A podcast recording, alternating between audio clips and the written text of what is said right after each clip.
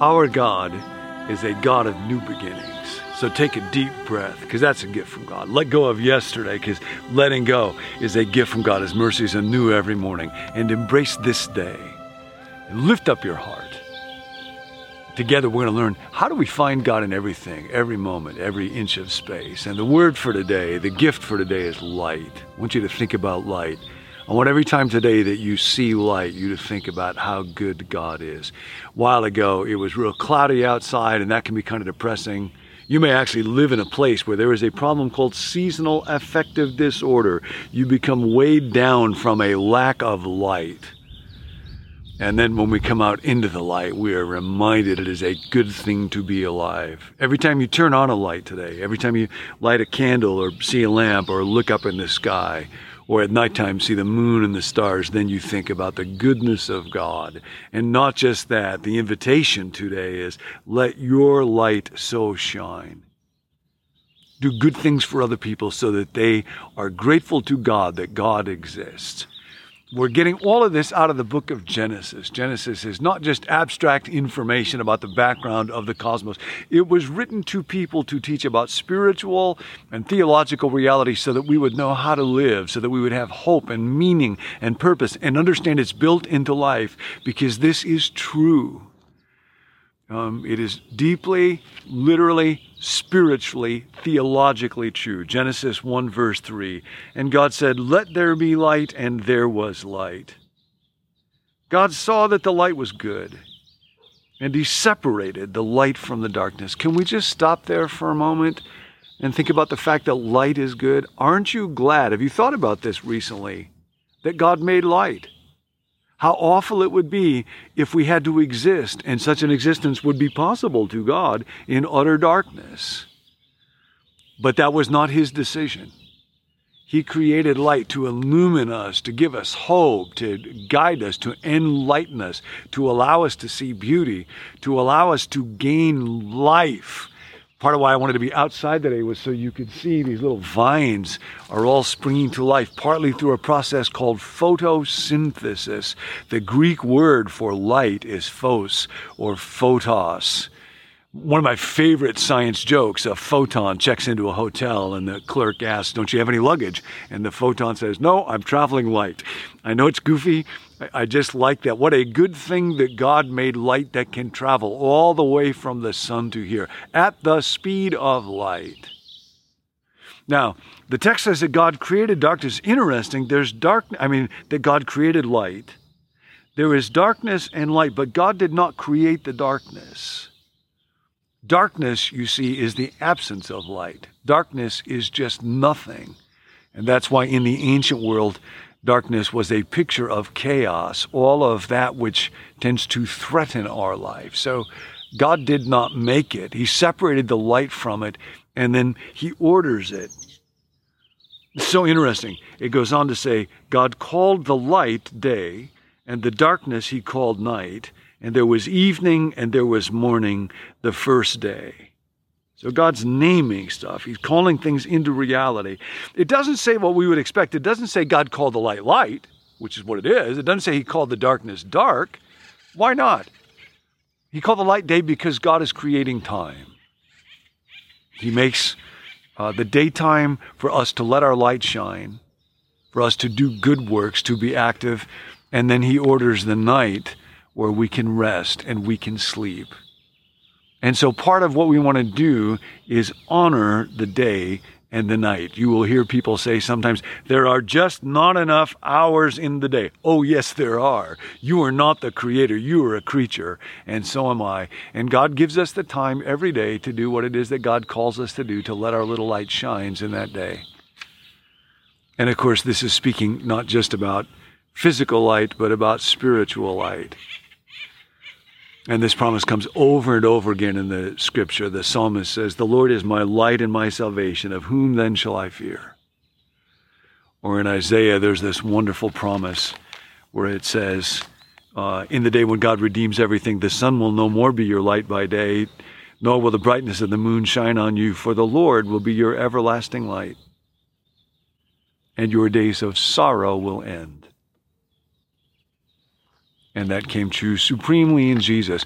John 1 echoes Genesis. In the beginning was the Word, that is Jesus.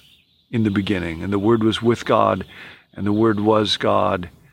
In him was life, and that life was the light of human beings. No more spiritual affective disorder for us. God wants to be with us in every moment through our friend Jesus. And the light has come into the darkness, and the darkness has not, cannot overcome it, although sometimes it seems like it will.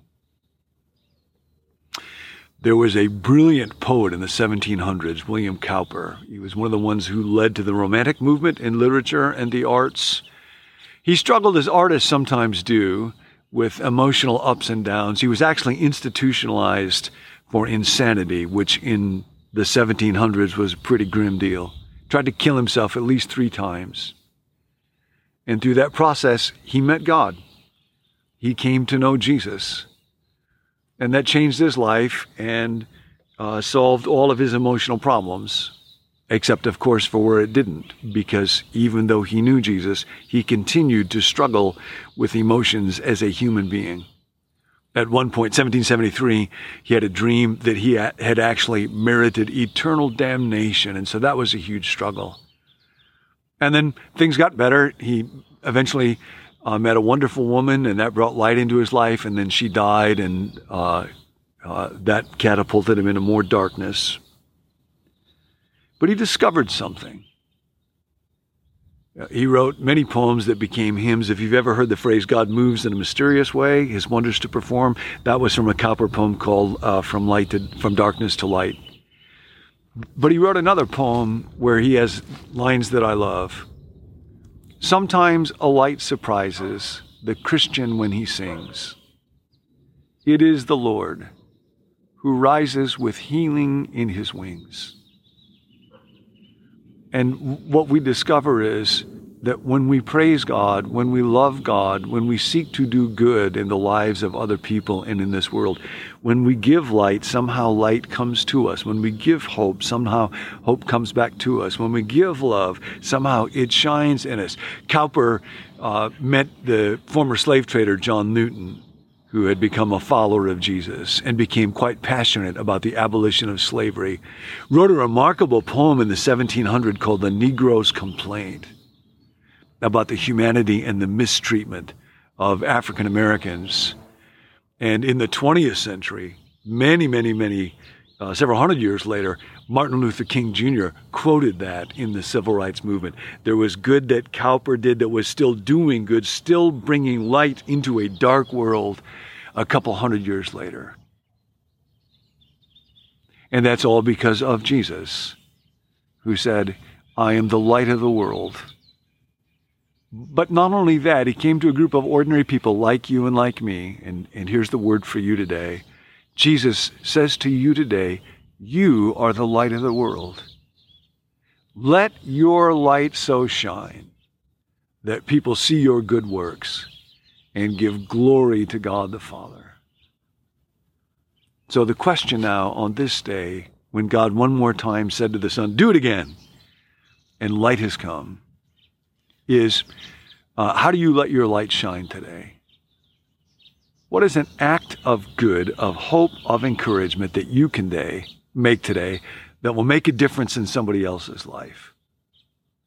And it can be as creative as the creativity of God.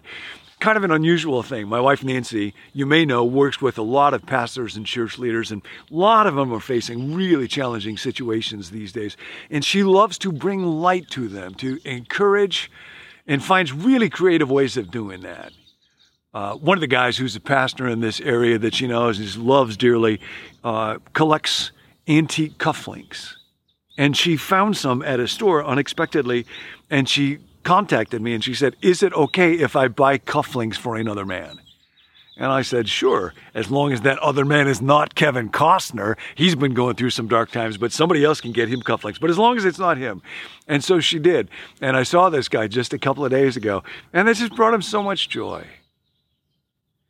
I think about a college student who was at the end of his freshman year and no one had asked him to be their roommate. It seemed like nobody wanted to room with him. And then, as a sheer act of grace, a man named Kevin did. And that opened up for him a community of friends that changed his life.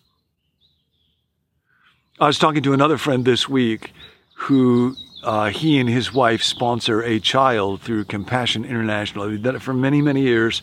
And this last year, he was able to go to that country and visit that child. That child is an orphan, lost first her mom and then her dad, and said to my friend who sponsors, writes letters all the time, You know, for many, many years, I've told people, You are my dad. And that your other children know all about that, and they are my brothers and my sisters. And so that simple act of goodness um, changed those lives. The text says that you are the light of the world. It could be as simple as this. A group of us were with Pat Gelsinger from Intel the other day, and he was talking about how to shine a light in other people's lives. Just the simple expression, Can I pray for you? My mom is uh, has just moved out of the place where she lived for quite a few years, and they were packing up a lot of memories there. My dad died in that home, but she noticed a young guy who was helping in that uh, moving process, and from a couple of different indicators, thought he might be a person of faith, and uh, asked him about that, and he said, "Yes, I am," and he said, "You know, it's not easy." being a young person of my age and trying to follow Jesus, would you pray for me? And she said, I would love to pray for you. And she said, You know, I'm having to leave uh, this home now, and that's not easy for a person of my age. Would you pray for me? And he said, You know, it's going to be a few weeks where she has to unpack stuff into a new home. You could have me and my team come down there and do that for you. And so uh, they let their light shine. Can I pray for you? You can do that today. The God who said, the God who said, let the light shine in the darkness. This is 2 Corinthians 4 6, I think. The God who said, let their light shine in the darkness, causes his light to shine in our hearts through the knowledge of the glory of God in the face of Jesus. That's the word for today. Light. See it. Be it. End of teaching. Beginning of the day with God.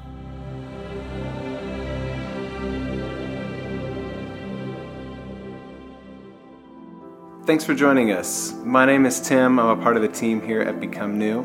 If you'd like to receive the emails that go along with each video, you can let us know at becomenew.com slash subscribe. Or if you'd like to receive a text alert whenever we release a new video, you can text the word become to the number 855-888-0444. If you have a prayer request, please let us know. You can text that request to that same number, 855 888 0444. There's a group of us who meet every day to pray over those requests. So we look forward to hearing from you. Thanks for joining us. We'll see you next time.